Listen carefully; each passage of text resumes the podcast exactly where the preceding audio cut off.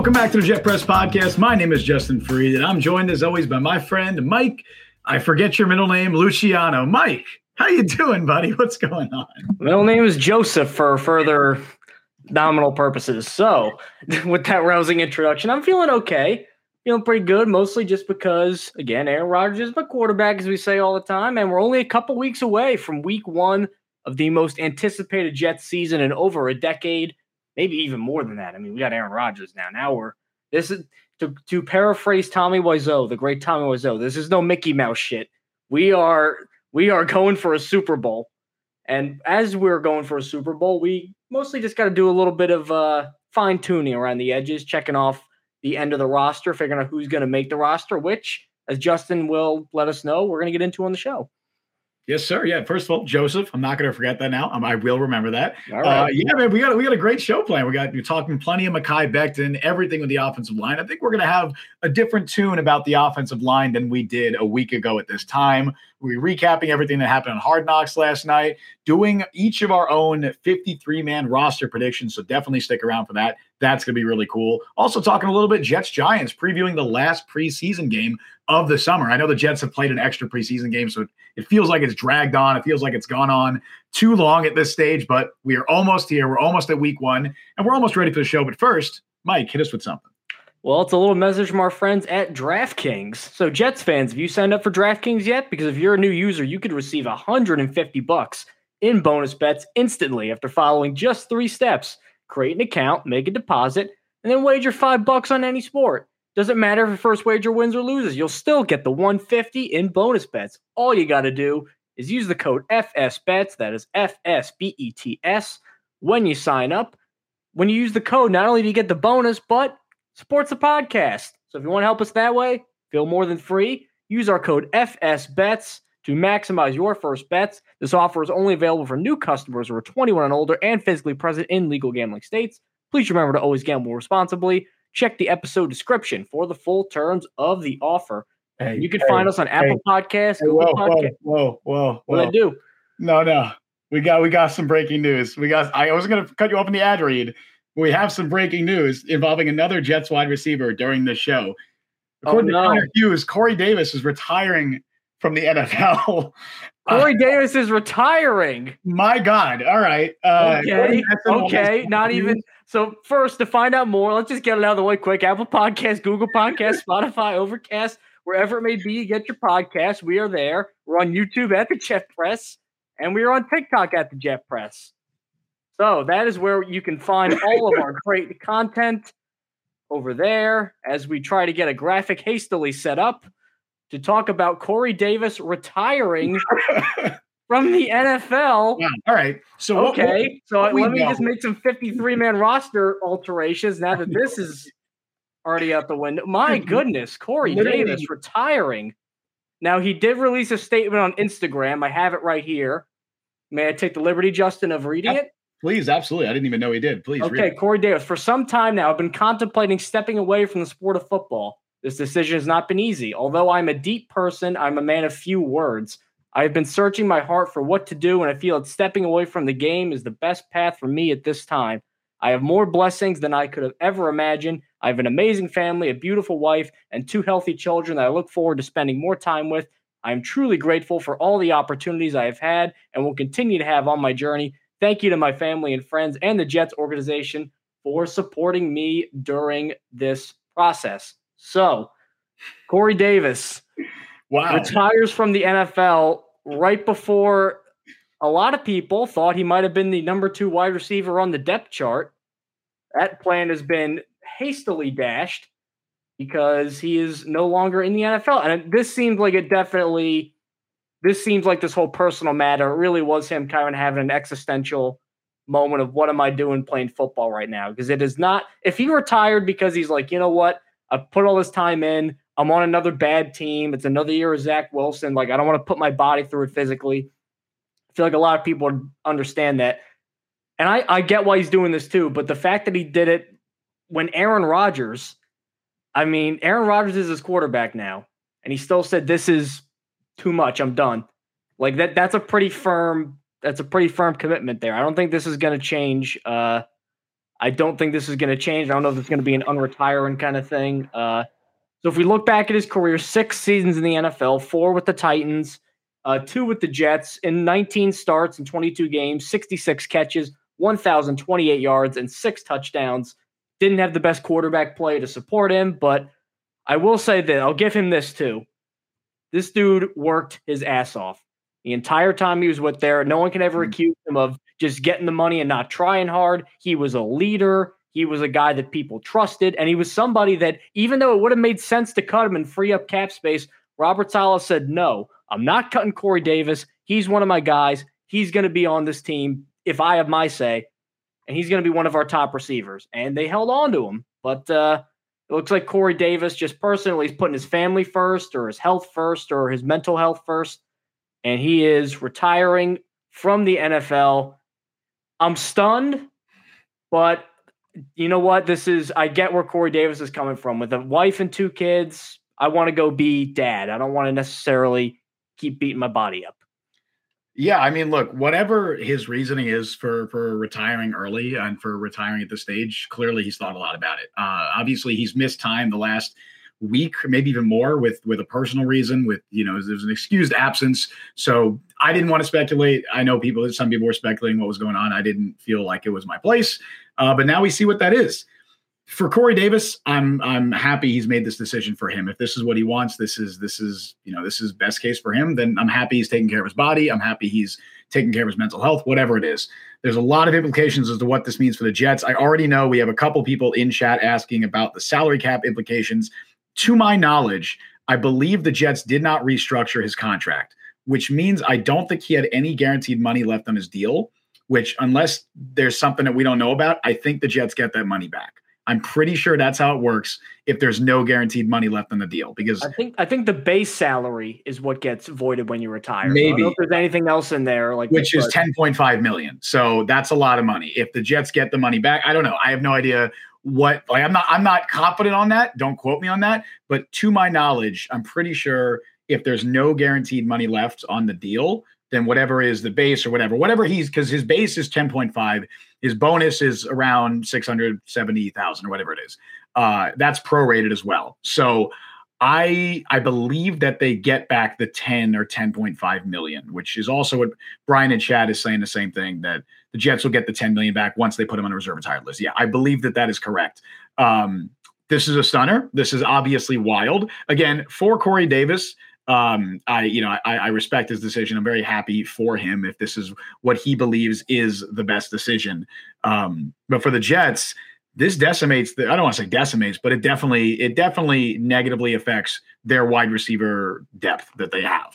It puts a lot of stress on someone like Alan Lazard and another guy they signed in Mecole Hardman. I think we've already kind of gotten hints at it over the last couple days and week that Randall Cobb might play a bigger role at the team. I think that's definitely going to be true now. And I also think this opens up the opportunity for the Jets to potentially go out and make another addition, especially because it does seem like they will have that 10 or 10.5 million, whatever it's going to be. Now the Jets have a ton of cap space. They have a ton of financial flexibility to go out there and make a wide receiver addition. I'm not saying it's going to be a Davante Adams, but whoever, right? Whether it's a trade, I don't know if there's really anybody in free agency that would move the needle much. But yeah, a total stunner here, a shocker. This is the second time, Mike, that we have done a show and had a significant wide receiver on the Jets be gone. I guess, you know, Elijah Moore retired, or not retired. Elijah Moore was traded. I'm mixing it up. Elijah Moore was traded live on the show. Now, legit, as you're doing the ad read, 2 minutes into the show, Corey Davis retires. And yeah, as Zachary Berner in chat says as well, this could open up the opportunity for someone like Jason Brownlee or Xavier Gibson or even Malik Taylor to make the roster, because, spoiler, I know we were about to do our 53-man roster predictions in a little bit. I had the Jets carrying 5 receivers. I didn't have Jason Brownlee, Xavier Gibson, or Malik Taylor making the team. So now I think at least one of them is, maybe both, definitely right. One. Now, I think the edge would go to Malik Taylor. That's my assumption here. I think the edge goes to him. Gibson, if they trust him on special teams, that would be his route to making it. Brownlee feels like more of a practice squad guy to me. I think he's tailed off a little bit, but who knows now, because Brownlee kind of replicates the player that you want Corey Davis to be. So I think that's maybe what I'm thinking. Right. Maybe that gives him a shot. I don't know. We're trying to think on our feet here, but I'm looking at the free agent wide receivers. I mean, it's not a very fruitful market. I mean, Kenny Golladay, I don't even want to entertain as an option right now. Julio Jones, who's, you know, no. Look, Julio Jones, first ballot Hall of Famer, but I mean, he's too beaten up. Jarvis Landry, possibly, but I just don't think stylistically he's kind of anywhere close to Corey Davis. So if you want to target a Corey Davis replacement, I don't know if he's the guy. Sammy Watkins is still out there. Other than that, it's just a bunch of, Quintus is suspended, so not him. You know who I hear is out there? Who's out there? Denzel Mims. Oh, that's a way for him. Imagine that now. He comes back triumphantly. Denzel Mims returns. He's out there. I bet NYJ Matt's going to make the I'm coming home video because he's out there right now. I think he already made it. Brian has a very nice idea. Kuntz is wide receiver 5. Just put him near a cornerback and do jump balls. I mean, yeah. I mean, yeah. It could open up the opportunity for 4. I don't know about 5 tight ends to make it, but definitely 4 maybe. Like, I would like this. Also, you could use some of those running backs out wide. Like Breece Hall can definitely be used in that role. Dalvin Cook can be used in that role. I would not be surprised at all if the Jets do that. Maybe they do only carry 5 wide receivers, and maybe it opens up a spot for, I don't know, Zonovan Knight or something, or another skill position player that maybe they want to use in that role. If we're talking trade candidates, obviously the big names like Davante Adams come to mind. If they could ever find a way to somehow get Mike Evans, that would be insane. Again, that doesn't feel like something that'll happen before the season. And I also don't get the sense that Corey Davis was solidly in the Jets' plans as a guy who's going to play 70% of snaps. So I don't know if they will be super motivated to make a move right now, or at least a high-profile move, but they have the cap space to do it. They have the financial flexibility, and they obviously have the need, because we've talked about it a lot this offseason. I was very much in the get DeAndre Hopkins camp. That was definitely my opinion. Now I think that, not to use this as an excuse or as a reason for that, but it definitely looks like something that they could have done, or at least addressed the wide receiver position more than they did, because I'm not super high on Alan Lazard, as you know. Mecole Hardman is what he is. I think he's a fine 3 or a 4, and then Randall Cobb's a 4 or a 5 at this stage. So I'm not confident at all about the Jets wide receiver depth. I already wasn't confident when they had Corey Davis. Now I'd really like to see the Jets make some sort of a move, whether it's a trade, whether it's, there's not really anybody that they could sign. I mean, Julio is not Julio. He's not even half of Julio at this stage. Denzel Mims is Denzel Mims. I feel like it might actually end up, though, being Julio in terms of, veteran guy, ring chaser. I mean, Aaron Rodgers would probably say, yeah, bring him on. Like, I feel like there's a lot of dots leading there. I also, maybe this is just me being overly optimistic galaxy brain. I remember early on, I heard a bunch of like, oh, there's no way they're going to get Davante Adams earlier on. And yeah, there was no way early on. Like, if the Raiders are like 1-7 or close to the deadline, I mean, maybe. I mean, now they have a more tools at their disposal to accommodate that big contract. I mean, don't expect that to happen, but right. I think we're at that point now where it's like, don't rule it out. And again, like, I also don't want to talk about like Corey Davis like he's just a piece of meat too, or he's just like some guy they signed. No, of course not. Yeah, Corey Davis. It's a shame that it didn't work out really the way the Jets thought that it would, but I can't help but feel bad for the guy, because this is a guy who, even though I thought Marcus Mariota got done dirty in Tennessee, I thought that part of it was too that Corey Davis didn't have great offensive coaching for really his entire career. And the one year where it looked like he was really going to kind of hit his stride, 2020, where he gets 1,000 yards in 14 games, then he ends up going to Zach Wilson. That kind of takes the wind out of his sails. But this is a guy who I think still has the all-time college record for receiving yards. I think 4-year guy at Western Michigan. So he's really productive in college. He's an accomplished receiver, great blocker, great leader, just, the kind of guy you want on your team. Seemed like everybody loved him too. So like, this is not to make it sound hokey or that it's like to get overly emotional, but this is going to impact the locker room, because I think the guys liked having Corey Davis around. So as much as we like Xavier Gibson and Jason Brownlee, they can't bring that moxie with them. What if the Jets just say screw it and they go out and trade for Jonathan Taylor, and they say, all right, we got 3 great running backs. They're on the triple option. Yeah, they just or they could stick Cook out at receiver or Hall at receiver. Honestly, another one that I could think of is like, what if they traded for like Cordero Patterson or something? I don't know. I'm just thinking of guys who could be on the move. Patterson's kind of, I don't know, buried on the depth chart, but they got Bijan Robinson, they got Tyler Algier. Obviously he's been playing running back a lot in Atlanta, but maybe that's someone. I'm trying to think on the fly. I haven't been able to, come up with a list. This happened 2 minutes into the show. If anybody has ideas, please talk about it in chat. I would love to discuss this stuff. Maybe put someone Trey Lance there. Maybe, I mean, they're not going to probably trade with the Patriots, but the New England's kind of got a lot of guys in that room. Like maybe a Kendrick Bourne or something could be. He has experience with Saleh too, dating back to their time in San Francisco. So maybe someone like, I mean, I don't know if the Patriots would do that, but Kendrick Bourne, maybe. I don't know. I'm just trying to think of other guys. Denver starts imploding. Judy, maybe. I know Denver's asking price has been very high for Judy, but maybe that changes if, you know, they're going south. Obviously, the new coaching staff has no ties to him. So maybe that's someone in like Cleveland, like Anthony Schwartz in Cleveland, maybe could be, you know, he's another guy who's kind of buried on the depth chart. Hasn't really done a ton there. It's tough too, though, because like we can name all these receivers, but like Davis played a part for them stylistically. Like even when they could have promoted other younger guys, cough, cough, Denzel Mims, they said, no, we're going to keep playing Davis, partially because they really liked what he did as a blocker, and that really helped their running game. So, you know, there's not just – guys like that aren't out there. So it's going to be tough. I mean, Lazard is a good blocker for a receiver. I think that's part of why they paid what they did to get him. I think Cobb tries, and he is a veteran guy who, you know, kind of knows how to use angles and things like that. Like, he's okay in that regard. Hardman is not because he's small, but – it's going to be – the running game might actually suffer because of this. Not that Corey Davis is going to make the Jets make opponents be like, oh, we can put 8 in the box now. But, I mean, he's a weapon they don't have anymore. Yeah, no, I think that's a great point. I was of the opinion that Corey Davis was the second best wide receiver on this roster. I've said that a lot this offseason, and I'm still – well, I guess I can't believe it's true anymore. But when he was on the roster, I do believe he was the second best wide receiver on the roster. And a lot of that was because of his blocking ability. He was an excellent blocker, and he really did open up holes in the running game. I think Lazard can fill that role, and the Jets will be looking to him to fill that role. But it's not like – this is a sizable loss. It's not like Garrett Wilson retired, but it's still a sizable loss. Other guys I'm looking out there, like other free agents. I know Brian just brought it up in chat as well. Sammy Watkins is still out there. Sure. Jarvis Landry. All right. I think maybe he's got a little bit more left in the tank. Maybe. I mean, there's a reason he's a free agent, but still.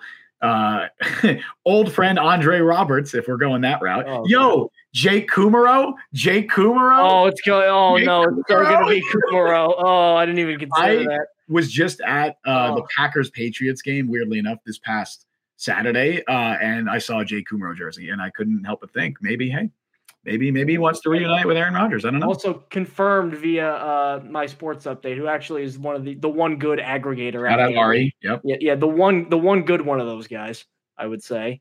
Looking at you, you know who you are. Yep. but he said the Jets will clear another $10 million in salary cap space because the salary was not guaranteed for the year. So It's official. That makes sense. That money's coming up. So Sign Jordy Nelson, Brian says in chat. Jordy Nelson, let's bring back Donald Driver. Let's bring them all back. Your Michael Finley. Doesn't he hate Aaron Rodgers? I was going to say, I'm pretty sure he had beef with Rodgers. He hate him? Maybe not him. But yeah, this is wild. This is absolutely wild. Crazy that this happened. As you were doing the ad, literally, you could watch that back. As you're doing the ad read, my face just goes like this because I saw the notification. Yeah, I'm like, I thought I was doing a pretty good job with the ad read. I'm like, what, are you going to criticize it? Or you did phenomenal. I'm just like, that's what I thought it was. I'm like, wait a minute, don't upstage this. Wow, that's wild. Okay, I don't know how. I don't know if you want to. If there's anything else you want to talk about with Corey Davis, obviously this was not planned. If anybody else in chat has other ideas for players that the Jets can go out and trade for, can sign. There's not a lot out there. I'd love to talk about it. I mean, T.Y. Hilton. You know, Jeff Smith was waived by the Giants. You're talking about upgrades here. I mean, at this stage, can you? There's not much of an upgrade unless you're trading. Like, you're not going to find an upgrade in free agency. If you're going to upgrade, you're going to trade. Now, $10 million's a lot. Like, $10 million's a lot that they could do with. They now have what was their cap space before this? The Jets. What was the cap space after the Cook signing? Do you know off the top of your head? I'm not sure off the top. It was about $10 million. So they basically just doubled their cap space, which that's very significant at this stage, having $20 million in cap space. I like Jimmy's idea too. Any high priced O linemen that are under the cap. Right. Yeah. I mean, Jimmy. We mentioned beforehand free agency. No, there really aren't. Like, we've looked at the options. It's like Jason Peters, who's 76 years old. So we don't want to necessarily, I don't know if that's necessarily the best option. I know he wants to play for the Jets, but let's be practical here. Well, he said he's open to it. I think that headline got twisted. He's open to it because, of course, he is. He's open to playing for any team. But maybe there's a guy in the trade market. But then again, if you're a team with how in short supply offensive linemen are, if there's an offensive lineman on a team who's being traded, that isn't like contract related, I'm like, you know, something about that would kind of weird me out. Yeah. I mean, look, again, first of all respect to Corey Davis. I really appreciate everything he did for the Jets and in his career. And he, by all accounts, was a great locker room guy, and it's not an easy guy to replace. But from a purely, you know, looking at it from the Jets' perspective, this does open up some opportunities for him. They do have some cap space. Brian in chat brings up another interesting player here. Jonah Williams of the Bengals could be on the move. That would be pretty cool. He's a very versatile player as well. I believe he can play all five offensive line positions, or at least he can play them. Well is different than play. Because he played center at Bama, right? He went to Bama. I think he started as a guard, then he went to left tackle, then he got hurt and missed a year. Jonah Williams got some baggage too. So he's not a terrible option, but you know, right. So that's another option. Honestly, look, and we'll talk about the O-line in a sec. I mean, we could transition into that if we want, but if Mekhi Becton can hold up, and obviously Duane Brown, if there's a lot of ifs, but if those guys stay healthy, I don't have significant concerns about the Jets' offensive line, at least given what we've seen from Becton at right tackle to this point. Obviously, you can always do with more depth there, and I think they can absolutely still look to make an addition. But right now, my bigger concern after the Corey Davis retirement is skill position. I just think they need another guy in there. And the good thing is there is time. There is time, and I think that they absolutely might make a move at the deadline. They have plenty of cap space. Maybe they try and make a move before week one. I don't know. Obviously the pipe dreams are Davante Adams and Mike Evans. I feel like those are solidly the pipe dreams that are flirting with the idea of realistic. You know, they're pipe dreams, but they could happen. We're not saying trade for Justin Jefferson because that's not going to happen. Would be awesome, but yeah, it'd be great. Imagine Justin Jefferson in any offense. He's pretty great. But yeah, it does, at least from the Jets' perspective, this opens up more doors for them, I guess. It gives them more financial flexibility to make moves, whether it's before week one or at the deadline. But wow, man, I received a text. Someone said Antonio Brown, and no. What a story. He retires against the Jets and makes his comeback for them. What a story. What if he's what if he really wants to play with Aaron Rodgers? And that's the whole, that's why he went to Tampa, because Brady wanted him.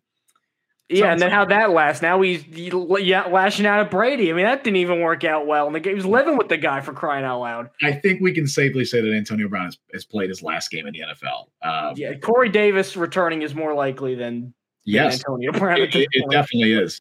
Saleh did also say, this was just a recent quote I saw on Twitter, where he said that if Corey Davis wants to return, we'll welcome him back. He said, quote, he always has a family here. So right. And apparently, according to Rich Cimini, this was not a sudden decision by Corey Davis, which I think we assumed.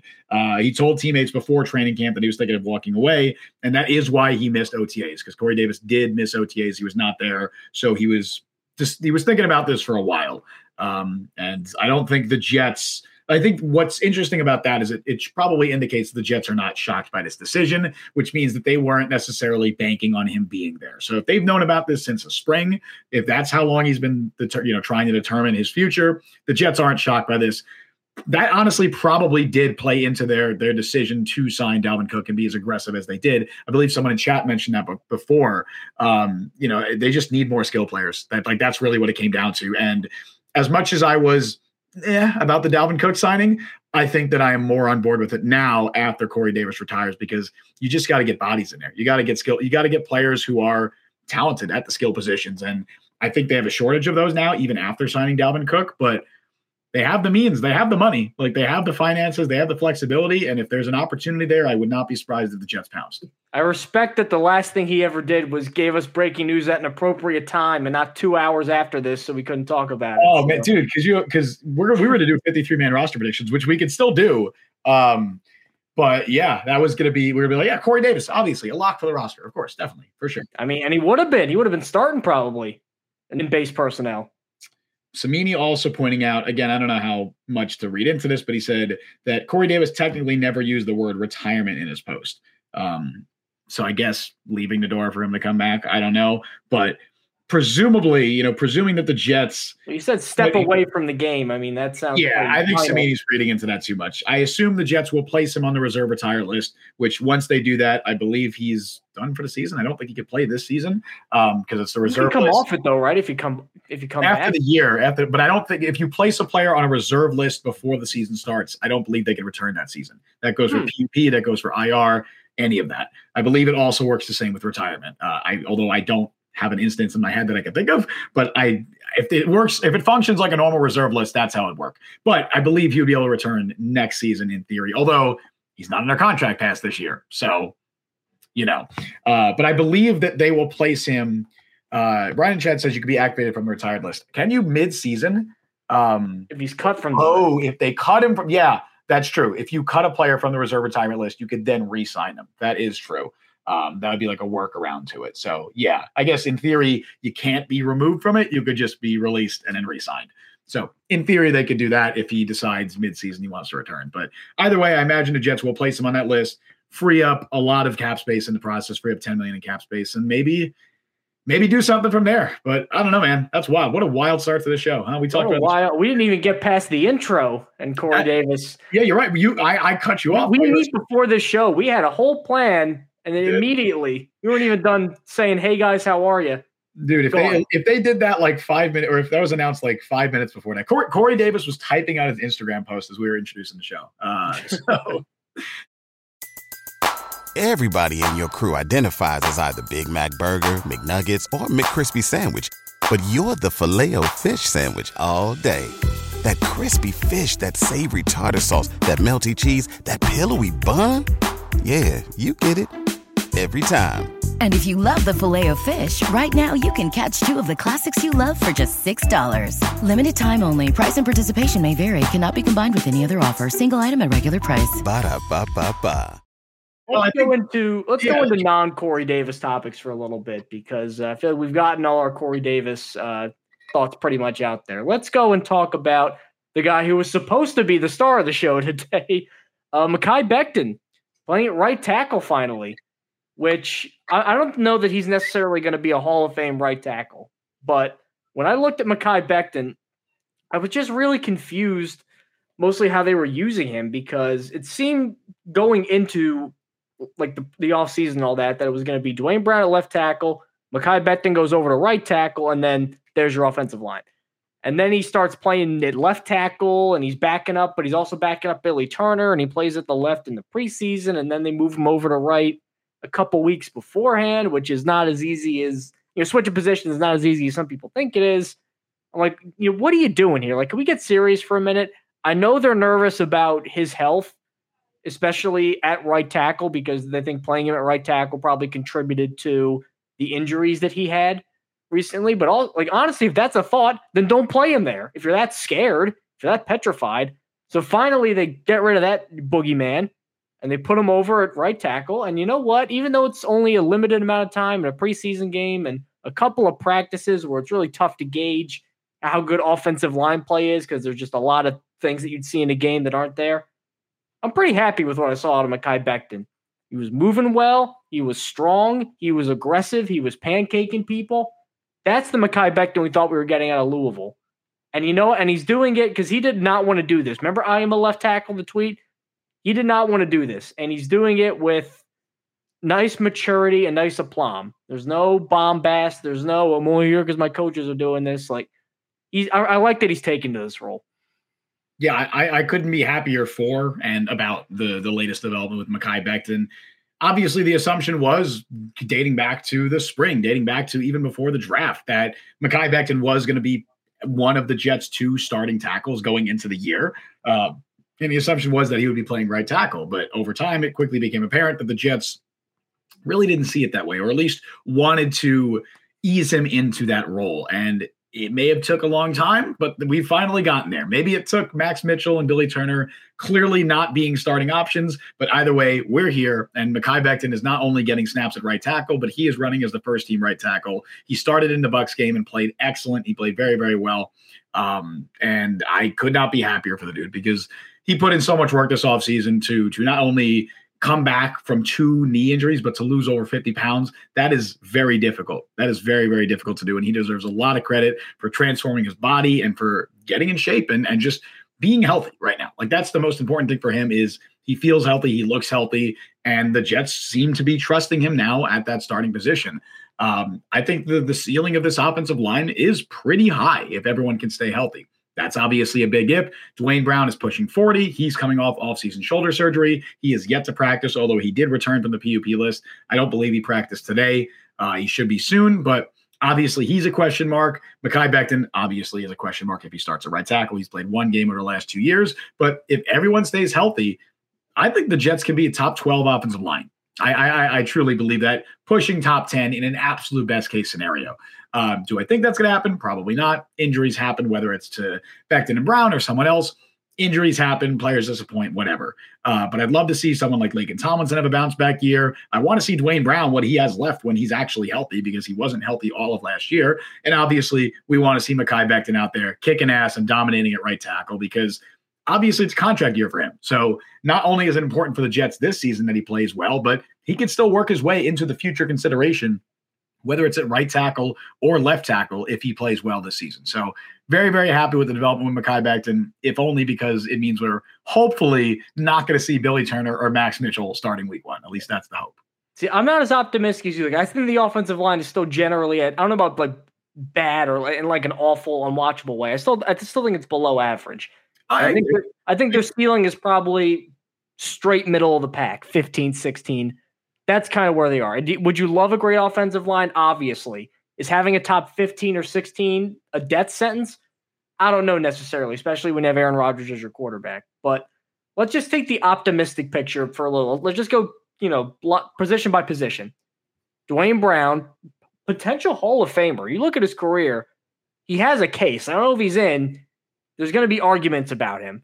I find it hard to believe that if he's fully healthy, even at this age, he's not Jason Peters level where he's 41. He was a backup recently who kept getting hurt. Like, Duane Brown is 37, I think. Yeah, 37, 38, whatever it is. We've seen guys be good at that age. We've seen guys put together high-level seasons for championship teams. Andrew Whitworth at ages like that. I don't know if he's going to be as good as Andrew Whitworth was late in his career, but even though he was banged up last year, pretty serviceable tackle for an old, beat-up guy who was playing with like 1.5 arms at an offensive line. Hmm. Not terrible. You go to Lakin Tomlinson. I know some guys disappoint as free agents. I find it hard to believe a guy who was a Pro Bowl lineman and started multiple years for a very good 49ers team that loves running the ball and has built one of the most consistent offenses in the league, just forgot how to play offensive line.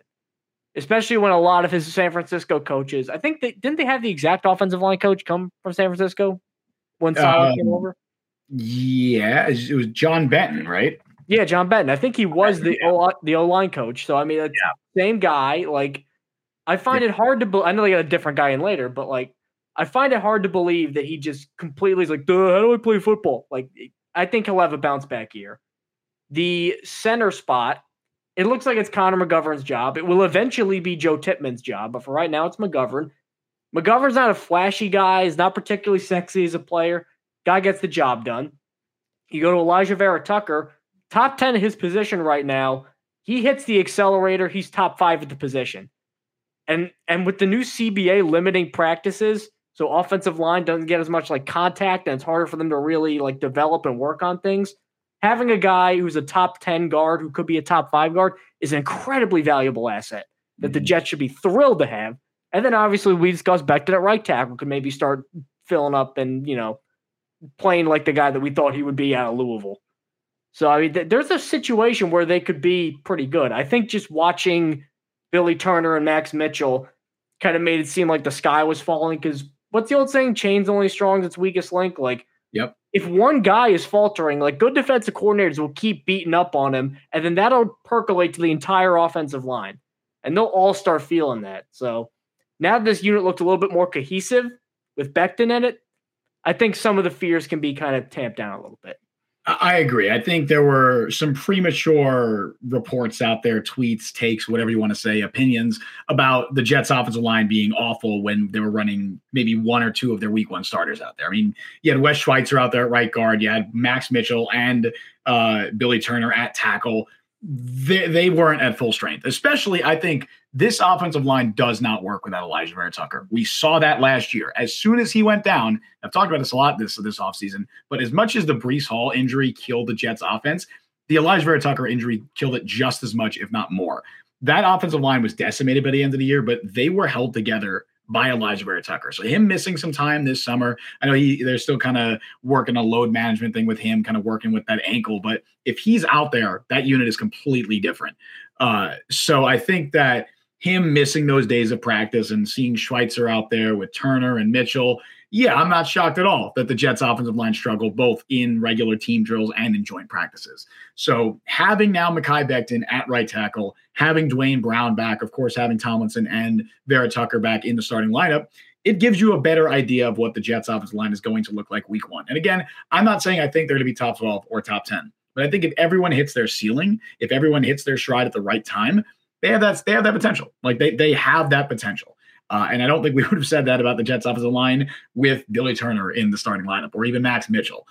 So I think that's why it's such a huge development that Becton is here. I've said it multiple times this offseason before we even got to training camp that besides, Aaron Rodgers, besides the obvious, Mekhi Becton was the X factor for this Jets team this year because the offensive line is crucial for this offense finding success, obviously, as it is for every team. But I think specifically with this Jets team, when you have an aging quarterback in Aaron Rodgers that you've invested so much in, you need the offensive line to be steady. You need the offensive line to at least be competent. And they didn't have a competent right tackle unless Mekhi Becton stepped up. So I'm really, really, really happy, not only for him, but for the sake of this entire Jets offense that he's come out and killed it in the way that he has. So let's move on to the 53-man roster, little thing that we teased earlier, because I think our original plans kind of got blown out of the water because a guy who was a lock and Corey Davis just said he was retiring. But I want to put the wide receivers – I want to put them just to the side for 1 minute because we know that probably one of the Brownlee, Gibson, Taylor trio is making the roster and probably two of them, honestly, if they don't really add anybody else. So I want to go look at some of the other positions out there where there's been a bunch of camp battles, a bunch of guys who are on the fringe. Are they a practice squad guy? Can we keep them? Tight end, defensive back. There's a couple of those. One guy that I now, even with the Brownlees, because I really like Brownlee, he's my favorite of the three. If they don't put this particular guy on the roster, this guy being Trey Dean, if he doesn't make the 53, I'm legitimately going to be surprised. Now, I know he's competing with Ashtyn Davis, who actually, to his credit, has kind of balled out this preseason. Like against Tampa, he was all over the place. 4 tackles for loss, showing off the great speed. Trey Dean was just as good. And part of the reason I'm so bullish on Trey Dean is because there's no way he should have gone undrafted. This guy was a 5-star recruit, one of the top defensive backs in his class, played a bunch of years at Florida, and really it was his testing that hurt him. He was banged up. I think he had a hip injury at the time, and his 40 was really slow. And I think he had a couple minor injuries early in his college career. That didn't help him either. But talent-wise, there's no way this dude should have even made it past the 4th or 5th round. This guy's a steal. And I think he's performed it like that's right now. So on a team that's willing to elevate Tony Adams from undrafted to position of prominence, I feel like eventually Dean could be on that same path if they keep him. Is there one guy that you think could really stand out, Justin, or one guy that has to be on your 53? Well, first I'll comment on the Trey Dean thing because I actually have him not making the team. And it was a tough call. It was a tough call for me because I also really like Trey Dean. And I think the thing that is most working in his favor over Ashtyn Davis is I think the Jets might run a lot of 3 safety sets this year and have a guy like Adrian Amos or Jordan Whitehead kind of drop in and out boxes more of a third linebacker role. And I think Trey Dean fits that role a lot better than someone like Ashtyn Davis does. Someone like Marquise Waters also fits that role. And I think he's someone they'll keep around in the practice squad to kind of develop in that hybrid role maybe. But I really like Trey Dean, and I think he's played well in every single preseason game to this point.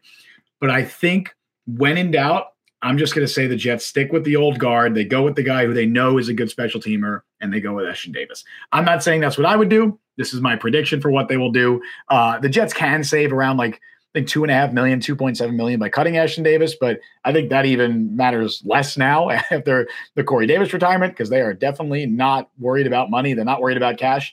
So I don't really think that will play much of a role. I would like to keep Trey Dean, and I think the Jets will absolutely try to keep him on their practice squad. I would not be shocked at all if he makes the roster, but I do have Ashtyn Davis making it over him. Let me look, because I did have to just change a couple things after the Corey Davis thing. We don't have to talk about wide receivers yet because that is definitely altered with the Corey Davis news. I do have, just as a side note for mine, 3 guys who are on the roster, but not because they're either suspended or on the PUP, which for my projection, obviously Brandon Echols is suspended, so he won't be on the week 153. I do have Jarek Bernard-Converse on the PUP, and I also put Carter Warren there. I don't know if either of them will be ready. Complete speculation on my part, but I would not be surprised if both of those players started the year on the PUP. Maybe we're unlucky. We got interviews with both of them, and they're both hurt. You're actually right. Those are the two players of the Jets. Thomas Morstead, watch out. Don't go near any like steep cliffs or anything, or any changes in elevation. That would be awful, dude. That would be so bad. Maybe if you do it twice, like we did with Morstead, it like reverses it. So you got to get him back on. We got to interview them again. That's a great point. I didn't realize that. That's pretty funny. I do have the toughest call for me was linebacker, because I see a lot of projections having the Jets carry four linebackers.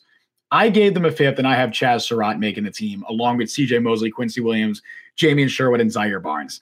That I would not be surprised at all if it doesn't happen. My rationale for it was I had Ashtyn Davis making it over Trey Dean, so I wanted another guy who could play that linebacker role, and I really do like Chaz Surratt. I really do. And now that he's back, I believe he's returned to practice. If he shows out in that Giants game, he can make a strong case for the 53, and I wouldn't be surprised at all if he makes it, because the dude can play special teams too. He's an athlete, and that's the best thing he's got going for him. So I do have Surratt making it. I don't know what your take on that is, if you think that is something that's not going to happen. Surratt has played well. And again, I think the Jets, I think teams like this do take kind of their pedigree into account. This guy was a third-round pick, very talented. And I think just stylistically, that's kind of what Robert Saleh likes in his linebackers. I don't know if he'll make it. I think he's like the first guy off the practice squad if anybody gets hurt. I think that's kind of where he stands right now. How many running backs do you have making the final roster? So Abanikand is not on PUP, you think, or what was it? Say again. Abanikand is not going to be on PUP because he just. I don't think so. What it sounds like is the Jets said 2 weeks, which makes me think he'll be ready for week one. If he's not ready for week one, then yeah, PUP, and he's not on the week one roster. But I'm assuming he will be ready. If he's not, that changes things. But I have 4 plus Nick Bodden. I do have Nick Bodden making it, which is interesting. I kind of group fullbacks and tight ends together because I think if they don't carry Bodden, they'll carry an extra tight end. If they do carry Bodden, that'll remove a roster spot for a tight end. That's kind of how I approach that. I think they'll carry Bodden, and then I think Kuntz is the practice squad guy. So agreed. That is also what I have. I have them carrying Bodden. Also, Michael Carter over Zonovan Knight, which isn't a lock, but seems pretty certain at this time, especially since Carter did not suit up for the Bucs game.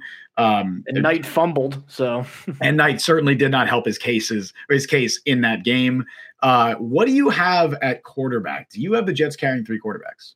I only have him carrying 2. Ooh, interesting. I'm going Rodgers and Wilson, then Tim Boyle on the practice squad. And they can elevate Tim Boyle if they need to, if something really happens. Mm-hmm.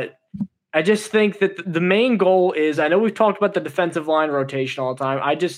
I'm trying come hell or high water to make sure there are 10 defensive linemen on this active roster. Yes. I think that was one of the casualties. The only way there won't be 10 defensive linemen on the roster is if someone gets traded. I don't think any of the Jets or someone gets hurt. Like any of the top 10 guys on the Jets defensive line right now, none of them are getting cut. We're talking Quinnen Williams, Al Woods, Quentin Jefferson, Solomon Thomas, Carl Lawson, John Franklin Myers, Jermaine Johnson, Will McDonald, Bryce Huff, Michael Clemens. I don't think any of those guys are in danger of getting cut. The only one I could see not being there, barring injury, we don't know about Carl Lawson. Carl Lawson's another guy who could start the year on the IR. I believe it would be the IR for him. But Bryce Huff is, the other guy that maybe he's traded. I don't know, because I'm not sure if he's going to be active week one. But that would be the other one. I do have them carrying 3 quarterbacks, mostly just because of the new QB rule. Because for that third QB, that emergency QB to be active on game days, they need to be on the 53-man roster. They don't count towards the active player limit. So you can have that like 48th player active if it's the third quarterback.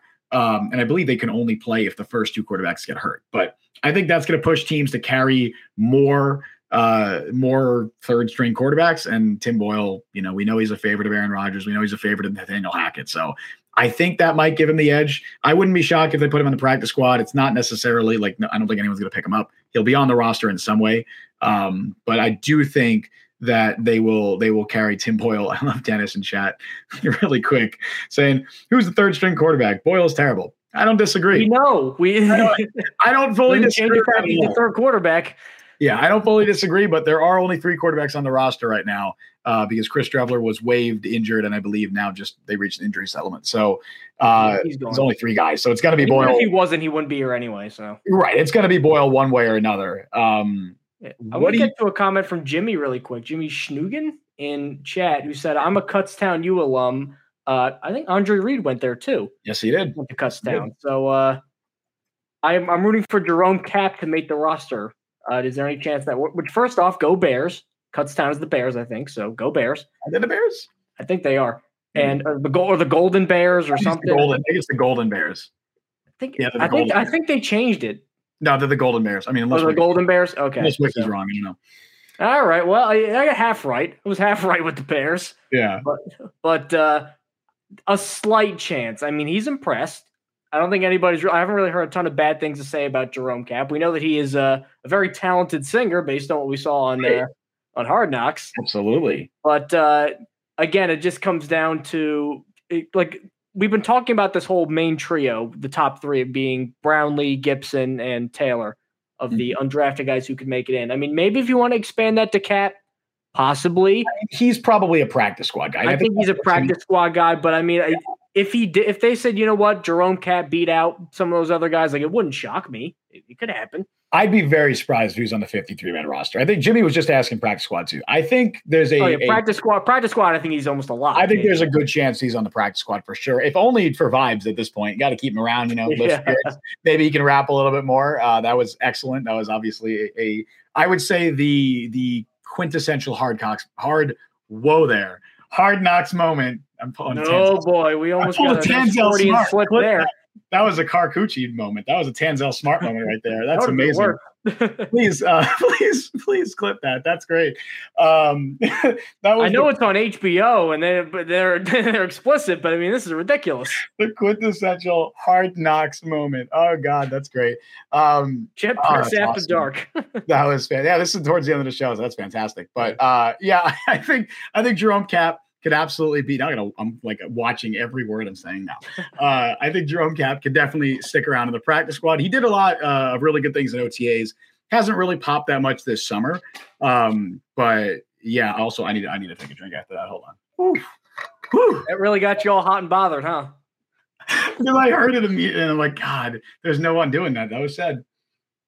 Oh dear. So now that we're past, you know, funny wordplay. Yeah, well, what wide receivers do you have making it? Because we haven't really talked about that. Well, now that Davis is gone, Wilson, Lazard, obviously. He's now the wide receiver too. I think he was already wide receiver too, regardless. But despite your objections, right. Hardman, Cobb, yep, Brownlee. That's definite. Those are the five I think that are definite. And you think Brownlee's a definite? If I had my druthers, I think he's a definite, especially because of the Davis retirement too. Because again, like, I mean, they got Lazard, but if you want a guy stylistically who's similar of the three, he's the most like Corey Davis, right? And if they want to keep another one, honestly, I know that Malik Taylor's got the Rodgers connection. I just think Gibson gives you returner value. Like, if they don't want to use Hardman that way, like if he's too valuable as like the number three receiver now, and they don't want him running back kicks, I think that's good for Gibson. Yeah, I feel like I don't think Brownlee is a lock. I think stylistically he makes the most sense as your replacement for Davis, but I also think they're kind of just going to lean on Lazard for that role. I think Malik Taylor is the most likely of the three, and maybe that's just me overrating his connection with Rodgers and Hackett, but he has made plays this summer. Brownlee's kind of fallen off a little bit. I mean, he made a couple catches, I think, in the Bucs game, but I think Brownlee makes more sense as someone you want to keep around to develop on the practice squad. That being said, they did give him a ton of guaranteed money. I think it's like $250,000, which that's more than Kuntz. That's more than, I don't know if that's more than any other drafted player on the roster, but it's more than a lot of 7th-round picks. So that is definitely working in his favor to stick around. Gibson, it really just comes down to, like you said, who do they want to return kicks? If Gibson proves that he's the best return option, they will give him a job and they'll give him a roster spot. And that's why he's been getting all of the first team reps as a returner, at least in games. He's been the guy that they've turned to for that. So they're really giving him an extended look there. If it is Gibson, I think they got a pretty small wide receiver room because, you know, I would say Hardman, Cobb, and Gibson are all really slot guys. Like Hardman, you could probably play on the outside a little bit, but they're all do their best work in the slot, meaning that you really have Garrett Wilson who can play everywhere. Alan Lazard is an outside guy for sure. And then you throw him in the slot, get some mismatches. I don't know. Maybe as a big slot, maybe. I don't know how much Green Bay used him there, but Gibson would be. He would make more sense to me with Corey Davis there. But really, if they want to use him as their top returner, then he'll be there. So what I did was after the Corey Davis retirement, I quickly went in and I have Malik Taylor making it. I think that he would be the most solid in my mind of making it. I then took off because I had a fourth tight end making it. I had Kenny Yeboah making it, who I don't have making it now because I did give them a sixth wide receiver and I put Jason Brownlee ? Because basically that's me saying Jason Brownlee or another addition. That's kind of how I'm thinking of it in my mind. I think if they were to go with the guys on the roster, Taylor and Brownlee would get the nod over Gibson. I just think that he's had a couple of uh-ohs in practice, a couple of mishaps in game where I don't fully trust him as a returner, especially over Hardman, who has plenty of experience doing it. Even Randall Cobb can do it. I don't trust Xavier Gibson at this stage. I don't know if the Jets do, but that's kind of my take on that. So I only have them carrying three tight ends, which that's fine because I have bought in. And I have them carrying six wide receivers. Maybe it's Taylor and Brownlee. Maybe it's Brownlee and someone else. Maybe it's Taylor and someone else. I don't know. But I think that they definitely could make an addition, whether it's a roster cut, whether it's a trade. I don't know. But that's the one position that really I don't have a solid answer now. Corey Davis retiring definitely changes plans. And before we sign off, we're going to do another like quick little what to watch for. I want to try to do that ESPN what to watch for guy voice, but it would – destroy my throat right now. So sure, I've met that guy too. So wow, fun time. I actually was at ESPN, like literally the studios once, and then they had like the guy's like, "Hey, how you doing?" And then he, shook his hand. Nice guy. So thanks for sharing. I don't know. What I can't share my wonderful anecdotes in this podcast. That's a wonderful anecdote. I appreciate you sharing that, Mike. Michael Joseph Luciano. Yeah, yes, indeed. So before we sign off, let's go and take a look at the final preseason game, the fourth, because it's normally 3, but Hall of Fame game gave the Jets 4, where they're playing the New York Giants. And their typical is always a little thing for those of you who are just kind of a little more casual Jets fans. Typically, at the end of the preseason, if you're geographically next to another team, typically they play each other. The LA teams, the DMV teams, and as you saw with the Ravens and the Commanders, and Jets and Giants going at it in MetLife. And surprisingly, they're playing a lot of the starters in this game, including Aaron Rodgers. I think most of the starting offensive line. Duane Brown, I don't think will be out there because he's still working his way back. And Breece Hall is obviously the other one because he's still working his way back. But other than that, pretty much everybody is going to be out there. I don't think for too long. I think it maybe might be a series or two. Shake off the rust, make sure a couple, basic plays that we're going to run in the season. Obviously, everybody is scared of, why the hell are you playing them in the last preseason game? You never play the starters in the last preseason game. It's kind of an unwritten rule. But, Robert Saleh said you can't coach scared. And, I get that. This just feels like a little unnecessary. But all I want to see is I want them to basically play in bubble wrap. Couple quick runs, couple quick passes. Don't hold the ball longer than 3. Take an intentional grounding. I don't care. Hold the ball 2 seconds. If it's not there, chuck it into the third row into the popcorn vendors. That's all I want to see right now. Maybe it gets the fans hyped up. Perfectly fine. Just try to keep things as steady as possible because there is a big Monday night game against Buffalo to open the season and a tough-ass schedule after that. Don't try to rock the boat. Yeah, I don't think they're going to play any more than 1 or 2 series, like you said, specifically Rodgers, especially because I don't expect Duane Brown to play, which likely means it will be Billy Turner starting at left tackle. And I don't want to see Aaron Rodgers take a 5-step drop with Billy Turner at left tackle. So I hope he's just handing the ball off. I hope he's just doing quick 3-step drops, maybe a screen pass, whatever, something that's not going to get him hit, something that doesn't give Billy Turner any chance, any opportunity to injure Aaron Rodgers or even anybody on the offensive line, not just Billy Turner. I get why they're doing it. I have no real issues with them doing it. Most teams do it. Rodgers wanted to play. Rodgers is obviously new to the team. He's new to, I don't want to say new to the system, but it is a new environment. So I get why they say, hey, let's throw you out there in basically a simulated game situation, give you a couple series so that come week 1, this isn't your first time taking the field in an actual game situation. I get why they're doing that. I don't really have any issues with it. Obviously, you don't want to see anyone get hurt. I don't want to see a situation where, like with the Jets of old, Avery Williamson is playing in the third quarter of a preseason game and he tears his ACL.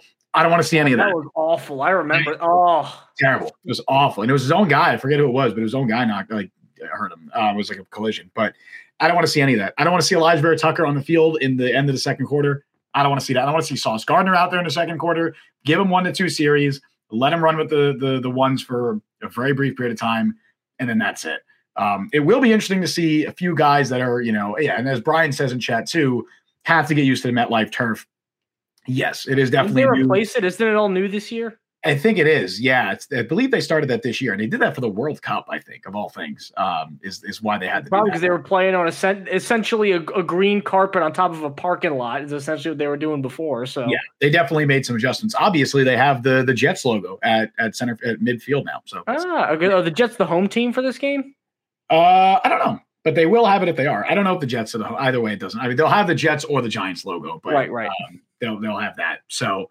But yeah, I don't have any issues with them playing the starters. It'll be interesting to see a few guys trying to push for roster spots because, I mean, relating to what we were just talking about, a few of the guys that I had, like, just missing out that could potentially make some noise. Like, hey, if Zach Kuntz shows out in this last game, he could make some noise. He could push for a roster spot. We'll see what Zonovan Knight can do. I still think it's pretty unlikely he makes the 53 at this stage if everyone is healthy, unless Izzy Abanikanda misses week 1. Then obviously that changes. But he's going to get plenty of looks in this game, not only – for helping his potential Jets future, but maybe is shopping him around and seeing if you can up his trade value. Other guys who I think could surprise and push for roster spots if they have a really strong last game, Jimmy Moreland. I think Jimmy Moreland, the corner, has outplayed Breece Hall for most of the summer. I know Brandon Echols is missing week 1, so Breece Hall's roster spot is probably safe, but if anybody's going to push him, it's going to be Moreland. And I think if he plays really well in this last game, he could kind of, put that final stamp on it. Someone like a Nick Vigil, I think he's a veteran linebacker with plenty of experience. If they wanted to keep around a veteran in that room behind, with the backups, then maybe he makes sense. I don't think someone like Tristan Colon makes it, but even the guys we were talking about before, like Trey Dean, if he wants to make this roster, same with Ashtyn Davis. If he wants to make this roster, show out against the Giants, prove that you deserve that spot. Who are real quick before we end it, because we're running a little long. But hey, Corey Davis, he kind of derailed some things out of whack. Right. So who are some of the guys you're looking at in this last game? Well, I do want to see a lot of the receivers, the non-Corey Davis receiver room. Yes. Because obviously they're not going to tip their hand with the depth chart stuff, and we've seen guys like Alan Lazard, briefly. Early on, but you know what? Maybe really quick. Maybe get a Mecole Hardman going down the field a little bit. Let me get some Garrett Wilson, 1 or 2 really cool plays in there. Like, that's all I want to see. I just want to see a couple nice plays, and other than that, just run, take a knee, punt. Like, I'm not overly concerned about the outcome of this game. I want to see cool guys make cool plays, and then once they do one of them, all right, that's it, out of there. We're not risking it anymore. I think that's a pretty fair assessment too. I like the phrase "watch cool guys make cool plays." I think that should be the that sounds like something Robert Saleh would say. It does. That should be the tagline for the NFL preseason. Watch cool guys make cool plays. Here's the thing too. One thing on Robert Saleh, because we didn't get too into Hard Knocks today. Yeah. One thing I've I know that Justin has familiarity with this program, but Boomer and Gio earlier, I think Gio actually made a point where I kind of respect, because I've always said before that Robert Saleh kind of has like a weird cadence talking to people, or at least in press conferences, where he said, I don't think he's fake. I just think he's just naturally kind of corny, where he'll take these like kind of motivational quote things and then like pepper in a bunch of F words to him. And that's just kind of how he is. I mean, I don't know. That's kind of the vibe I got from watching. Who defines corny though? Because like someone who's corny to one person might be a leader of men to others. I think the players all look up to him and respect him. I think that's it too. I just think like his speech patterns is kind of funny to me. I don't know. Maybe he's definitely has a specific like vibe to him, I guess. But I don't know. I don't find him corny. I don't want to nitpick him too much. The guy's got Aaron Rodgers here and he's building a winner, but like, I don't know, something about him. Really quick. We'll get to one more question here from Zachary in chat. He said, how long would you like the starting O-line to play for? So if it was all five starters, like if Duane Brown was playing, which I don't expect him to play, I probably would say the first quarter or something, just to get that chemistry together, the continuity. But I think it's going to be Billy Turner at left tackle. That's just my guess. I don't think they're going to have Duane Brown playing that game. If he does, my opinion changes. But if it's Billy Turner, if they have one of the backups out there, I don't think you gain as much from playing them. So really, basically, as long as Aaron Rodgers is out there, that's how long I want the starting offensive line out there. So whether that's two series, whatever it is, that's how long I'd want them. If Duane Brown plays, play him the first quarter, give them an entire quarter of football to play together, and that's pretty much it. 2, 3, 4 series, whatever that would be. But I presume that that's not going to be the case. But yeah, man, what a show. What a show. What a crazy show, thrown off the rails almost immediately by Corey Davis. But if you want to come back and see what crazy, wacky shenanigans happen next, you can find us on Apple Podcasts, Google Podcasts, Spotify, wherever it may be that you get your podcasts. We are on all those sites and YouTube and TikTok. Both of them are at the Jet Press. Justin, let's wrap up this crazy hour of Jets content. Dude, I'm just trying to think what Jets wide receiver is going to be involved in a transaction or whatever next. Didn't Denzel Mims also happen like right after we recorded or something? That was right before. Right before he was traded. Yeah. That was enough time where we could be like, all right, Denzel Mims, we kind of look into it. It wasn't during the ad read 3 minutes in. So basically, live on air, we've had Elijah Moore traded, we've had Corey Davis retire, and we've had Denzel Mims traded moments before we recorded, or at least shortly before. So yes, who knows what's going to happen next Wednesday? I guess we'll find out. Maybe the Jets will trade for Mike Evans right before we record. But anyway, if you want to see that and watch all of our Jet Press content, you can follow Mike on Twitter at @MikeLuciano. You can follow me on Twitter at Justin T. Freed. Follow Jet Press at the Jet Press. Download Jet Press Podcast wherever you get your podcast. Also check us out on YouTube, TikTok. Like, subscribe, hit that notification bell. You guys know what to do. We stream live every Wednesday at 3 p.m. Eastern Time. Thank you all for listening to Jet Press Podcast. I've been Justin Freed. That has been Mike Luciano. See you guys next time. See you folks next week.